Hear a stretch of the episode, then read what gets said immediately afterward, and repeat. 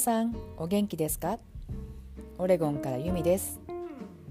勇気の一歩ステップバイステップ、オレゴンからお届けするポッドキャスト番組へようこそ。私が番組ホストのユミです。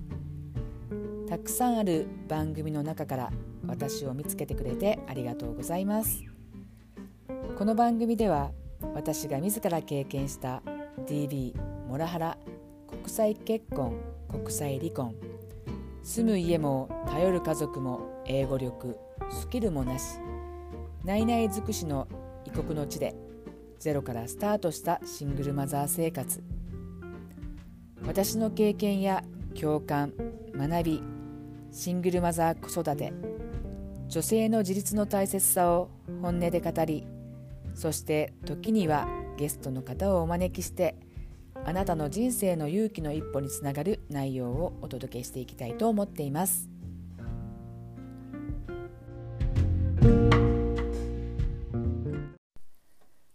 皆さんお元気ですか？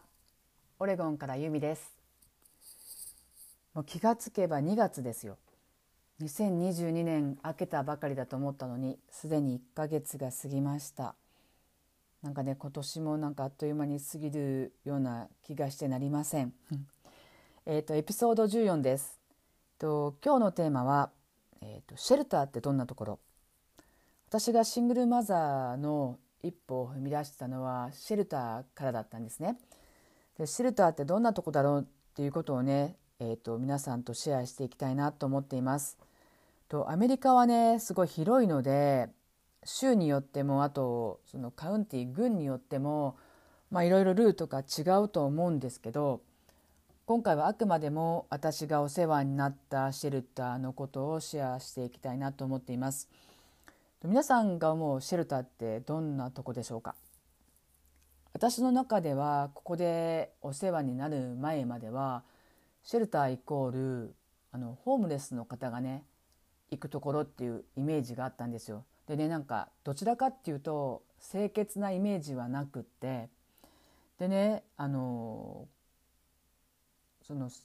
今回お世話になったところはドメスティックバイオレンスからの被害者を守るっていう、まあそういう女性と子供が行くってシェルターだったんですけど、でねどんなところにあるかっていうと、まずそのウーマンズクライシスセンターっていうオフィスがあるんですけど、そこはねえっとなんていうのかな、室内からは外は見えるけど外からは中が見えないガラス張りになってるところで、もちろん鍵はかかっててそこに直接逃げ込む方もいるそうです。で、えっと、実際その私が住んでたそのシェルターっていうのは本当に簡素な住宅街の中にある、えっと、大きな一軒家でした。でもう本当に立派な一軒家で、で中庭があって、その敷地内に、えー、とシェルター用のオフィス、あ と,、えー、と離れがにけんあって、まあ、母屋があるっていう感じだったんですけど、そこのシェルターも、えー、と誰かからのドネーションだったっていうふうに聞いています。でね、えー、とまずシェルターに行くことによって何がしてもらえるかっていうことなんですけど、でまずそこに行くことによって、えー、と自動的にリストニングオーダーが出されます。接近禁止令ですね。でそれを出されることによって、まあ、もし電話とかで連絡がついたとしてもその相手はそこの中には入ってくることができないし、その近づいたらもうそれで法的に罰せられるってことになります。でね最初のにしゅうかんはえーとまあ、セーフ、身の安全を守るって感じで、その長くステイする人に関しては次のにしゅうかん、あとにしゅうかんができるっていうルールでした。でそこでは次に住むところ、えっと、お仕事とか、えっと、車がない方には車のプロダイ、プロバイドもしてもらえるっていうふうに聞いてます。でね、えっと、木の実木のままで逃げてくる人もやっぱりいるんですよ。私も本当に息子のものしか持っていけなかったの で, でやっぱりお洋服とかのドネーションとかもしてもらえるんですね。で、まあ、でもねそれに私が困ったのはアメリカ人の人ってやっぱ大きい人が多いじゃないですか。で、私も背は高いんですけど横に大きいわけじゃなくって、そのなそこから選ぶっていうのがねすごい難しかったなっていう記憶はしています。で、毎朝起きて、えー、そこの所長さんとミーティングがあるんですね。今日はどんな日にしたいですかとか、今日の気持ちはどうですかとかで、そこでカウンセリングとまではいかないんだけど、やっぱり話すことによって気持ちが落ち着いていく。で、子供に対してもその子供のおもちゃがあったりとか、その本があったりとかっていうそのプロバイドもしてもらえてました。で、キッチンは共同でその食事の時間とかも別に決められてなくって、自分たちで好きな時に好きなものを作って食べれるっていうシステムでした。で、缶フードとかドライフードとか、まあ、もちろんミルク牛乳あミルクと牛乳一緒だミルク卵あのジュースとかね、そういったのも、えー、ちゃんと用意していただけて、私の場合日本人でやっぱりお醤油が欲しかったので、お醤油が欲しいっていうとお醤油をあの用意していただけたりしてました。で、うんと毎朝お掃除当番っていうのがあって、まあ、キッチン掃除する人、リビング掃除する人、階段をスイープする人っていうのがあったんですけど、私の場合はその雨風しのげる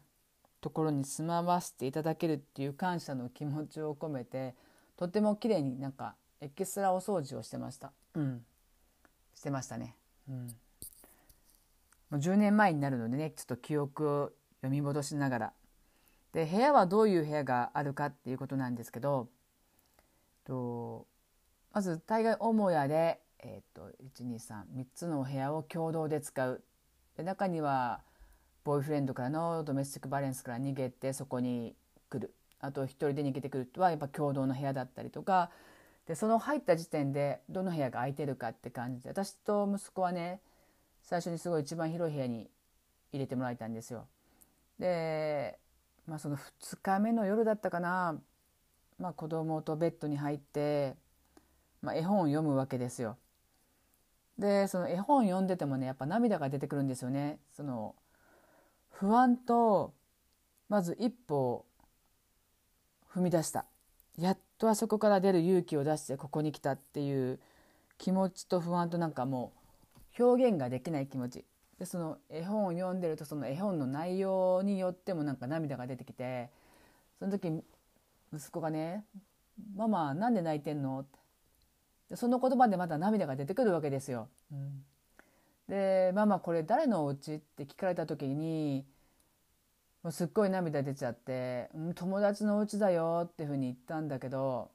うん、あの時の一瞬にはいつでも戻れますね。うん、でね、その時のね私の中ではシェルターでの生活があったから今もこうして頑張ってるなっていうところもあるんだけど、話取れちゃった。で、新しくね人が入ってくるとやっぱり例えばさんにん子供を連れて逃げてくる人もいてるし、そういう人たちのために部屋をあ、ま、あの譲るわけですよ。まあ、中には絶対私はここがいいっていう人もいるんだけど、私の場合はもう本当にどこでもよかったので、まあ、譲っていくわけですね。で、一度だけね、えっとね、さん世代、おばあちゃんと、おばあちゃんって言っても多分ごじゅっさいいってないかな、息子供と娘と子供ふたりっていう家族が来た時に、その数と別のえっと母屋じゃなくってもう一個ある家で過ごさなくちゃいけない時があって、でうちはもうどこでもいいですって感じで、まあ、別の部屋に入ったんだけど、バスルームがシェアしなくちゃいけなかったんですね。でやっぱり小さい子供がいてるから危険物とかあの共同の場所に置かないっていうのが暗黙のルールだったんだけど、まあ、ハサミとかカミソリとかそういったものがいつも出しっぱなしだったんですよ。でそのことを、まあ、私がねすいませんけどこれ子供がいるんであの使わないときは保管してもらえますかって言ったのをなんか気に入らなかったみたいで、それからねちょっといじめに遭っちゃったっていうのもあったんですけど、でもあの周りが見てくれてたので彼女らはやっぱそこを出なくちゃいけなくなったんですね。その時に彼女らにすっごいカスワードを言われた記憶が今なんか鮮明により読み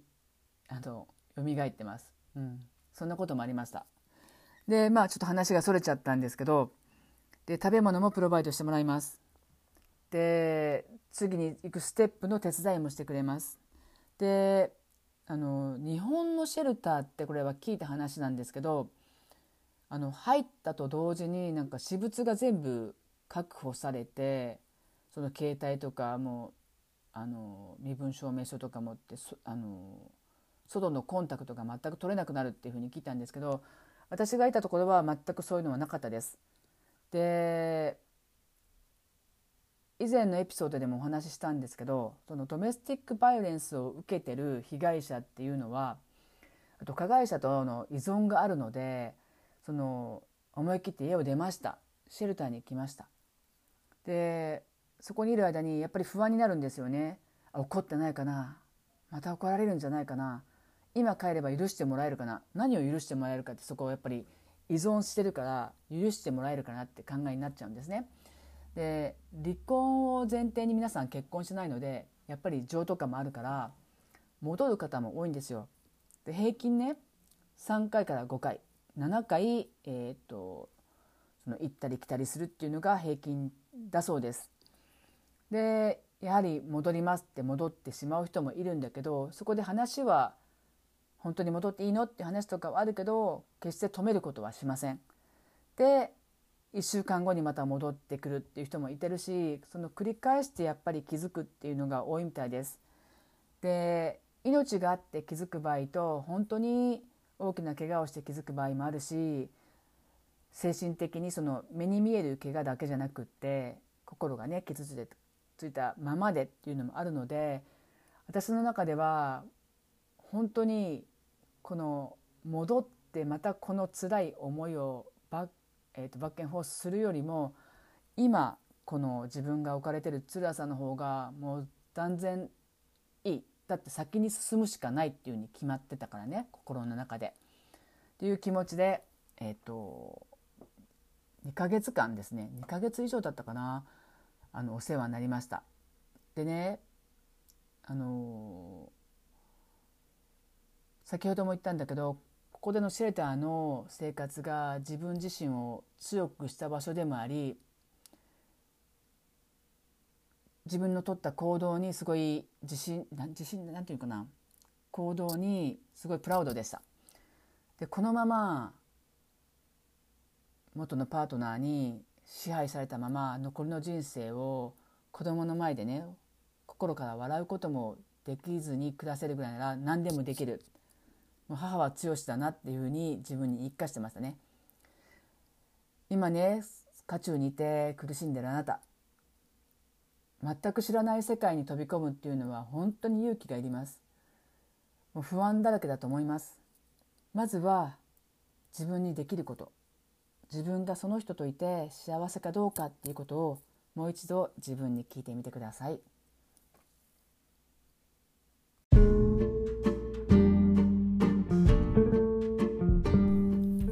今回も最後までお付き合いいただきありがとうございました。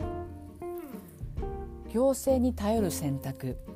行政っていうのはね、そういうためにあるから、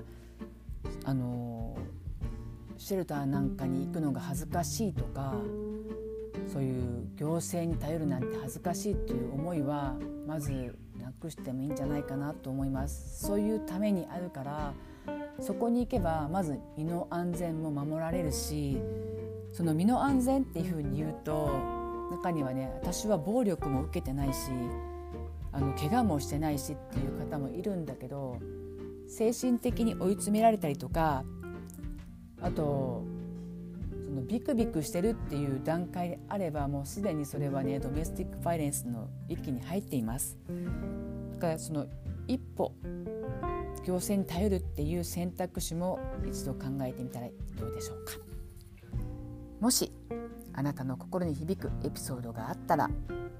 フォローしていただけたら励みになります。あとご質問やコメントも受け付けております。ではまた次のエピソードでお会いしましょう。